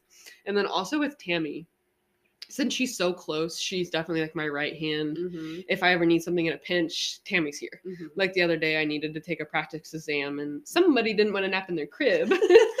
so we went to Grandma Tammy's, and she got to hang out for a little bit and play. But it's like at the drop of a hat, Tammy is there. yeah. And so I'm so thankful for that. And it's also really strengthened my relationship with my friends. I think it's so cool to now that we've been talking about it. Yeah. Like we've been together since we're kindergartners. Mhm. And now like Saturday mornings we're playing and destroying the playroom and it's just so fun like to talk about all that stuff. Mhm. And like the other day, one of my friends from X-ray school, you might remember Shelby. Mhm. So she had a baby, I'd say like in October, and she is exclusively breastfeeding as well. And she sent me a Snapchat that said, "When baby sleeps for nine hours at night." And I said, "How bad did you hurt in the morning? Like, how bad was your shirt?" And she was like, "I honestly love that you said that because other people that aren't in this boat would never have thought of that. Yes. Like they would have just been like, "Oh wow, nine hours, that's a long time." Uh-huh. But since we're like in that same stage of life together, we both know like your shirt was soaked. And for those listeners that don't know, you're you'll either get to that point or you've been there. But it's just so cool to see like the how all the different relationships flourish like in the different stages Mhm. with little Miss K. That's so cool. And you can't do it alone. Like no. I just I feel like anytime like as girls or even just as people, like Mhm. when you're struggling with something, you feel very alone and Mhm. isolated. But when you like get the chance to sit with people Yeah. and tell them like how you're feeling or what you're going through, and they're like, "Oh, me too," you like feel so known and so freed, knowing that you're not alone in that. Like Yeah. other people are experiencing the same thing, and I'm sure like with motherhood, there's so many things where you're like, "Is this normal?" or Mhm. "This happened," and you guys can just like laugh and cry together and know that like they get it. It's okay. They're yeah. doing they're going through the same thing. Yes, definitely. That's so cool. Um what was it like to finish grad school, going back to Mhm. grad school while also adapting to being a new mom? Don't recommend. 12 out of 10 stressful. I well back to the mom guilt thing. I just like looking back, I feel so guilty that like I'm never gonna get that time back and I was attached to a computer. Which in the long run I wasn't. It was just Mhm. like a couple hours of the day, but I just feel so guilty like not being totally present with her. But I know like in the future, like I'm gonna I do have a master's degree. Like I can tell her like I have your mom has a master's degree. Like yeah. that's huge. And like you can do anything you want. Yeah. But I do think I part of me regrets doing it when I had her, but at the same time I don't I didn't really have another choice. Mhm. I mean, I could do it when she's older, but then what? She remembers me not right. being there. Like right. I'd rather do it now when she can just cuddle up on me while she's sleeping. I can get my stuff done. Mhm. So it was definitely hard, Mhm. and I'm not gonna say it was easy by any means, but just day by day. Only Cheyenne, only Cheyenne could do that. Oh my gosh. All of us were just like, wow, she is superwoman. She is like thriving in marriage and new motherhood, and she is finishing grad school. Like, you're like done now, right? Just one big 100%, test. Yes, I Are just have you- my boards in January. Yeah, which is awesome crazy. and so exciting. Um, and just cool that like, you know, God God gave you all those things at that time, Mhm. knowing that like you could handle it, and like, and maybe there were times you couldn't, but Mhm. you leaned There on were. God or like leaned on your support system. I actually had a patient tell me once. Um, I had told to them like they were very overwhelmed with their situation. I was like, you know, God doesn't give you more than you can handle, Mhm. and she was like, yes, He does. So that way you turn to Him. yeah, I was like, that is so profound. Like that is Yeah. so true. yeah, And like even th- like through that, I was like, this is like I just see that patient's face all the time now, and I'm like, Mhm. it's so true. Yeah, maxed out, Yep. but doing it. Um, are there any other like lessons from motherhood in general that you would want to share? Oh man, we could go on and on about her, but I don't think so. I think it's just it's just so it's definitely like a miracle. Just babies in general and like Mhm. this tiny little thing, how much you love Mhm. and your whole world just revolves around them. yeah. Like there's some nights I put her to bed and then I look at pictures and I'm like, I miss you. Oh, Or like I look at the monitor, I'm like, I love you. Like don't wake up, but I love you. stay asleep. yes, but you just love them so much. Mhm. And it's just cool to think that it's half you, half your husband, the one that you love so much too. Uh huh. Not saying that there are not low moments, but ooh, one other thing I forgot to mention earlier, or this could go like in an advice column, whatever you want to do. No, go ahead. I caught myself early on being like, "Oh, Miss K, it'd be really nice if Daddy would do the dishes." like maybe instead of saying that, you could be like, "Honey, I need you to do the dishes. I'm overwhelmed tonight." Like that's something that I have slowly learned. Like, mm-hmm. there's no need to be mean. What are you teaching your daughter? To be rude? Yeah. Like, just if you need something, just speak up. yeah, Say you need help. yeah, Like, say I had a bad day. I don't want to do the dang dishes. And your husband, if they love you, will step in and do it. he cusses sometimes the whole time, but, But he he, will do them. Yes, but just don't be. I'm trying to do better about that. About not being like say snide comments like that, and just ask for help. Like there's Mhm. no shame in that. hmm definitely. How has your relationship with God grown and changed through all of these different seasons? I would say that there's been like a lot of ups and downs, like a lot of other people in life would say. But I don't want to say ups and downs, meaning like I've thrown them out because I never Mhm. really had. I mean, we both grew up in a Mhm. Christian family. You go to church, you know, Mhm. it's it's a forefront in all of our family. So I would almost say like more. I went through a lot of fronts and backs, like. In certain seasons, God has been at the very forefront. Number one, living my life for God, on fire for God. Yeah. Um, you guys would say, and sometimes it's been in the back, like I'm busy. Mm-hmm.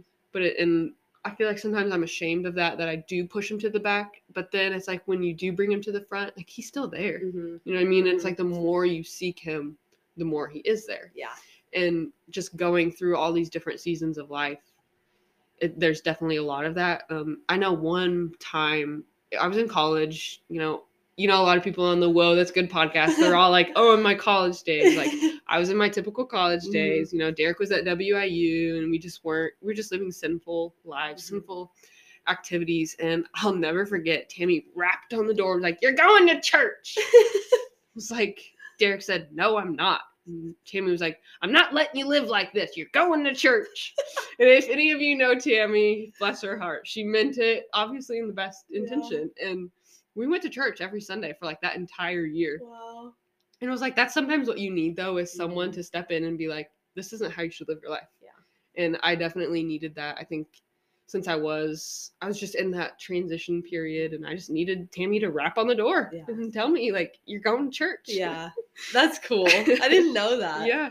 And then I also feel like here lately, which I know we've been talking about it too, but the closer you are, or like the more energy you put into it, the Mhm. closer he is. And so I, I just think like me every every time when I drive now, I'm not listening. I still listen to Khalid. Don't get me wrong, but like when if you listen to worship music, you sing worship music. Mhm. Like now, whenever I plan, I listen to Christian contemporary Mhm. when I'm in the shower at night washing my hair, like I'm seeing singing Lauren Daigle. You Yeah. know, you're not singing cuss words, and Yeah. it's just like what you fill your heart with is what starts coming out. Uh huh. There's a verse about that. Is there? Yeah, it says like what uh what fills up oh gosh, it's like um what the heart is full of like the mouth speaks Oh yeah, or something like that. that's one of my I New Year's resolution is to learn something. more of the word, like to.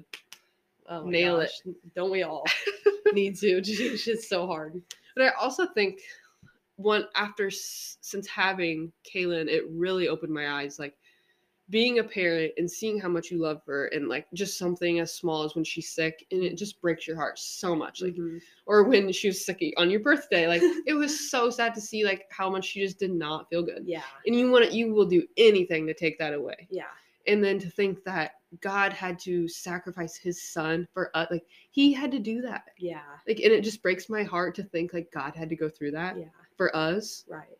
and for God to have to see Jesus's pain Mhm. and know like you caused that. Yeah.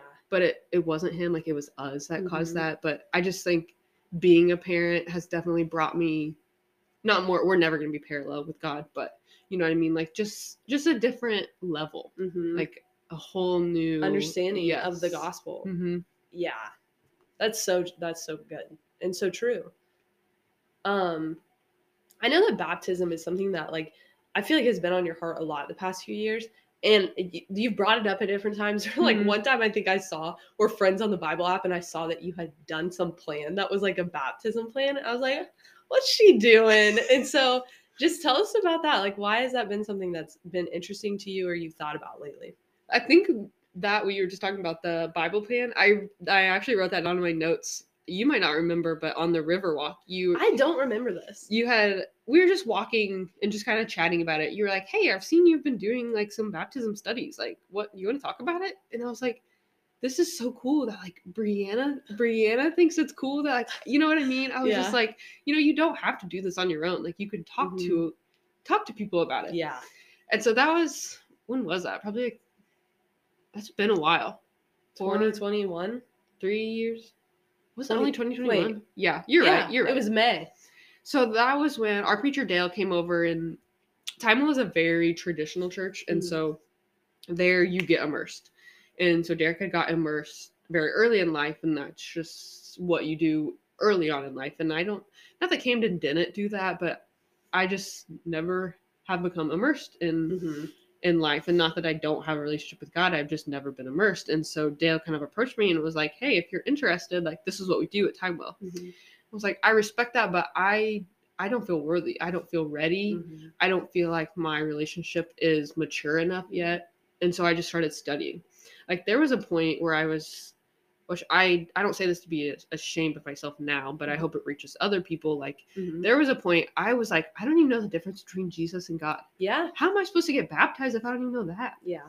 And so I just felt like I had to like just take some time and really like decipher everything. Like Mhm. I didn't even know what the Holy Spirit was. You Mhm. know what I mean? Yeah. If you just hear all these things, you don't even know what it means. Yep. And so I just wanted like time to actually figure it out and work through all of that. And then I mean, I'm still kind of not that it, it's not weighing on my heart. Like I'm getting baptized. It's just I just have to literally put it on the calendar Yeah. but it's just been kind of a battle of am I ready and am. I mm-hmm. worthy? Yeah. But the more I'm reading and praying and listening, it's like you are never ready, but you're always worthy. Like Yes. you, no matter what you do, like that's why you're being baptized Yeah. is because you're not worthy. Yeah. And so that's just something that I've I've definitely made like a personal commitment. Mhm. Just haven't made a public, but Mhm. public is just as important, folks Mhm. so that way you can bring others to Christ as well. But I definitely that's definitely been weighing on my heart, like you said. That's But- so cool. Oh, that's so cool and so relatable as Mhm. far as like like I know a big part in my story is my freshman year at college. I was like approached by this um, girl that was on staff with the campus ministry, and she was like, "Do you want to do Bible study?" And I was like, "Yeah, I go to church. Like I went to youth group. I'll do Bible study." And that Bible study was so transformational because I finally had space to ask all the Mhm. dumb questions Yeah. that I felt like I had. Like I didn't know what sin was. I'm like, Yeah. what is sin? Like it's thrown out in church a lot or in Mhm. conversation, but like what is that actually? And like I would just ask her all these questions that I Mhm. had, and she was never like, "Oh my gosh, you don't know what that is." She was always like, "Let's find out together. Yeah, like let's let's open up the Bible and learn together." And I just like that changed my life Yeah. because then I started to learn like who God was Mhm. and who I was. And I was like, oh my gosh. Like I was like confronted with the gospel for the first Mhm. time and was like, I am not worthy. Like there's nothing I could do that would ever make me worthy. And like that's the beautiful message of Mhm. the gospel is that like Jesus makes us worthy. Like Yeah. Jesus paid the price so that we can be with God in eternity. yes. And I just think like that it all started with asking those questions Mhm. and like not being met with like um judgment or uh just like disapproval of like how do you not know what that is? Yes. And it's just like when you have those conversations with people it's it's awesome. Definitely. Um and so I want to just talk a little bit about you know how we got here to this podcast because I actually was telling the twins last night that Mhm. like a while ago you were at our house and I threw out I was like Cheyenne's probably my most dedicated listener on the podcast. She's always sending me like her reviews after she listens to each episode. and so I said to her, like, hey, you should be on the podcast. She's like, no. She immediately shut it down. Did I? Yes, you were like, no. And I was like, oh, whatever. I'll get her on there. And um, so then I like this, and this was like a couple, I feel like a couple months ago. Like, and it was just in passing. I threw it out, Mhm. and you were like, no, I don't, I don't want to be on the podcast or something. I'm like, whatever. You would be so good. So anyway, I a couple weeks ago, like the beginning of December, I was like actually spending time with God and um just like having like time. I feel like a big thing for me is I need to have like time, not just like 20 minutes, but like, you know, Mhm. I have nowhere to be, I have nowhere to go. I can like sit and journal and like just read a chapter of the Bible and just kind of like be present. Mhm. And during that time, like you came to mind. And I kind of feel like the way that I le- do this podcast is that I have an episode and I wait a while and kind of just see who God brings up in my like heart and in my mind. And then I kind of go with it. Mhm. And you came to mind that morning and I was like, I just like immediately starting have started having all these ideas of like the things that we could talk about and the things I would want to ask you. And so I like text her this long text. And I'm like, hey, so I'm not, I would not ask this if I didn't feel like the Spirit of God is moving. And I want you to be on the podcast. Here are all my ideas for what we could talk about. And it was like a bulleted list. It was so long. So I send it to her and I'm just like, oh, we'll see what happens. And she texts back and was just like, long story short, yes, I want to be on the podcast. And like, I've really, you said I've really dived in my mm-hmm. relationship with God in the last couple weeks and like would love to be on the podcast. And I was just like, oh, it's so crazy when you feel like God's moving and then the other person is like, I feel God moving too. And you're Mhm. just like, it's surreal that like you're experiencing the same God and you wouldn't know if you didn't, you know, talk to each other about it. And so can you talk about like um just what does that look like? Like diving into your relationship with God and just lately. Mhm. Well, I, like how I mentioned earlier, that Timewell is super traditional. Um, Dale, not that he gears towards the older generation, but I mean, he kind of like that's just tra- that's Timewell rooted through and through. Is it's just very traditional based on the word, and not that he doesn't convey very good messages. He definitely does. It's just sometimes I feel like you need more of like a like a Sadie Rob Huff in your life. And Yep. so Tammy actually got me um, a 100 day devotional book by Sadie Rob, and that's what kind of sparked that. Mhm. And I'm an avid podcaster. I always Mhm. listen to them on the road. And so I stumbled upon hers and I was hooked instantly. And it wasn't just hooked that she's so relatable, but it started sparking like a lot of questions about God and Jesus. And she just dives in so deep and Mhm. to my level almost. And it was just eye opening. Mhm. And I mean, I'm listening to this girl on repeat. Uh-huh.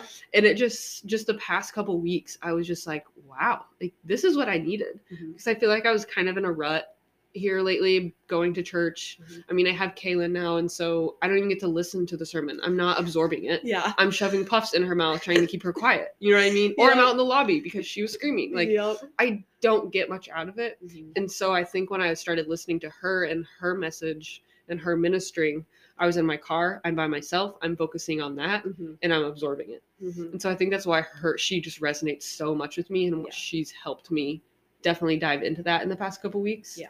Um and just a lot of the things that she says is just so true. Like she Mhm. had a guest on there a while back, um, and they said you would be surprised if you said Jesus three times a day, like what what your mindset would be like. And I did it one time and I felt like everybody was like, Why is she so happy? Why is she in such a good mood?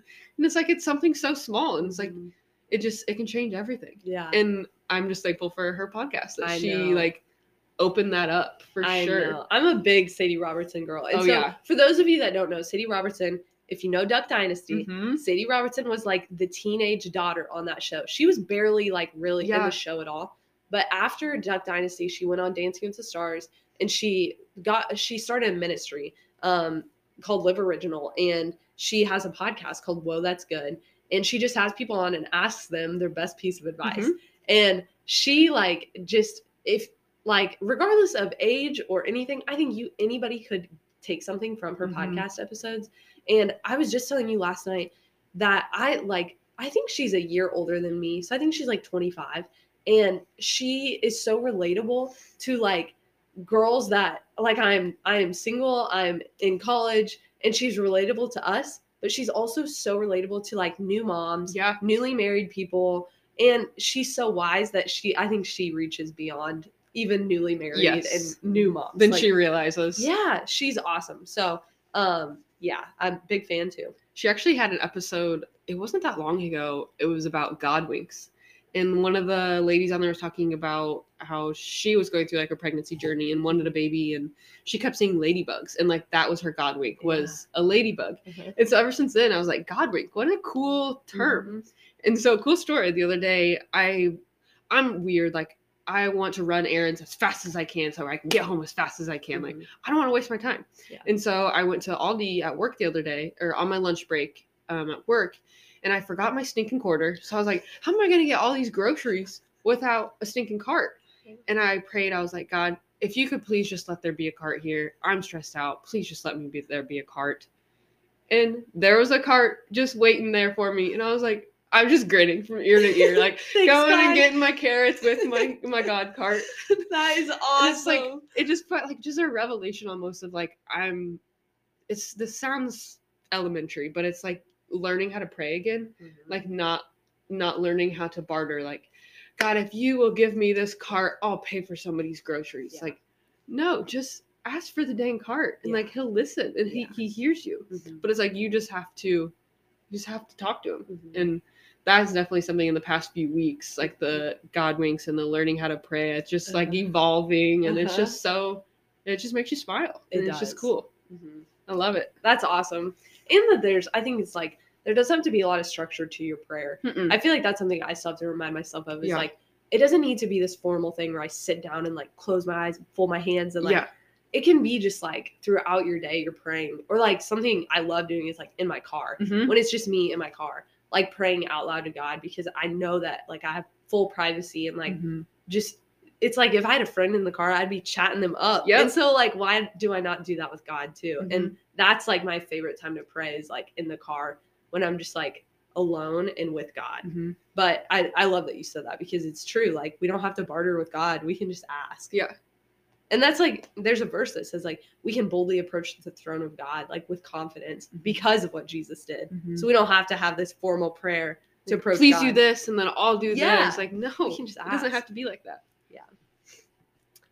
Um so I remember also on the Bible app that you did a Bible in a year plan. You read through the whole Bible in a year. And I remember getting the notification each like day you would complete the like plan for that day. And I'm like, this girl, like nobody else could complete the Bible in a year plan in a year without like extra days but Cheyenne. Like you're just super diligent and hardworking. And I've said that throughout this podcast. But um how does like the the discipline and the and your hardworking mindset come like where does that come from and how has it impacted spiritual disciplines like reading your bible or praying you're gonna hate this answer but like i don't know you just it just that's just how it is. You know what i mean? Like when in you, when you do something you just do it. Yeah. Like the whole if to me if you're gonna read a bible in a year then do it.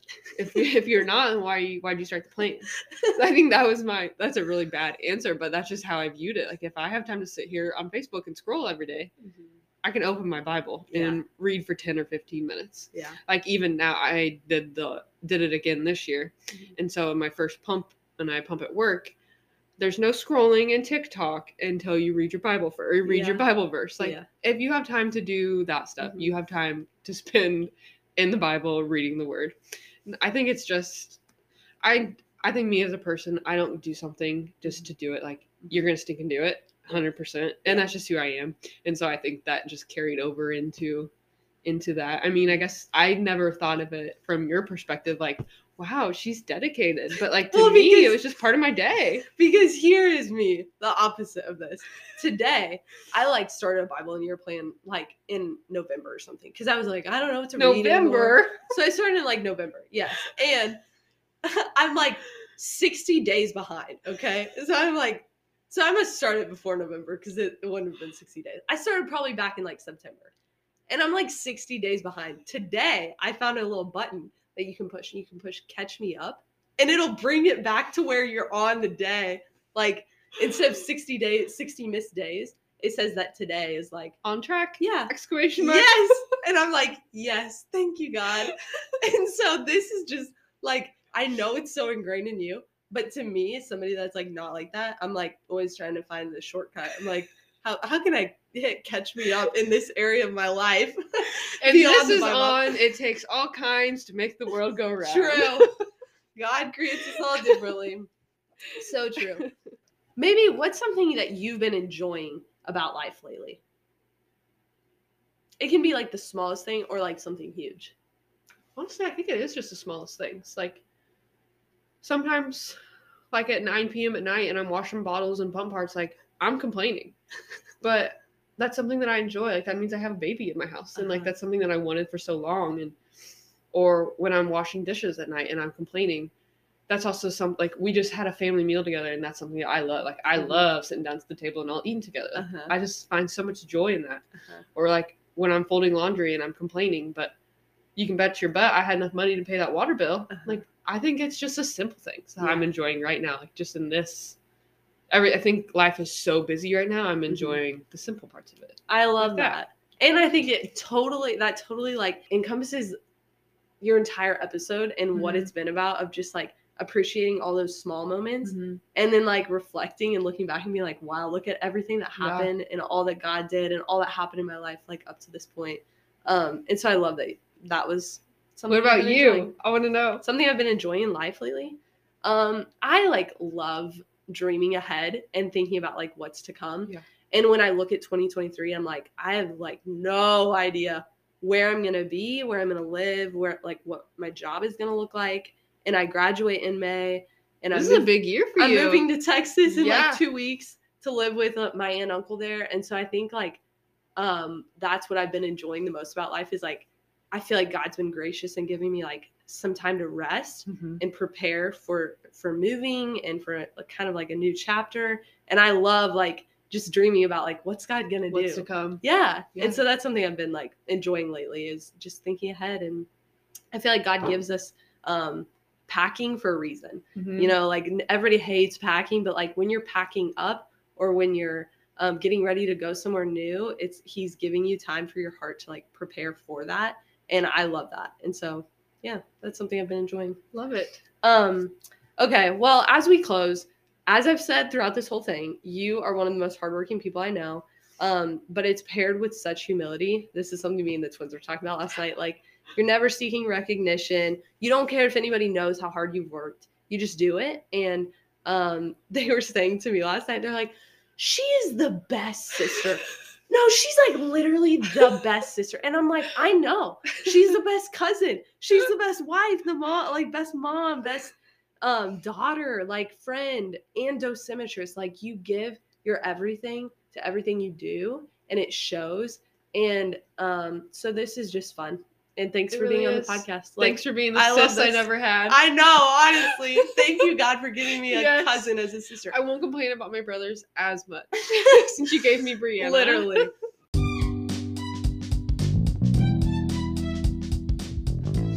Okay, thank you for listening to episode five of the podcast. Um, I can't even explain how thankful I am for Cheyenne and just her wisdom. And I hope that regardless of who you are, you enjoyed listening. And um, episode six will be coming soon.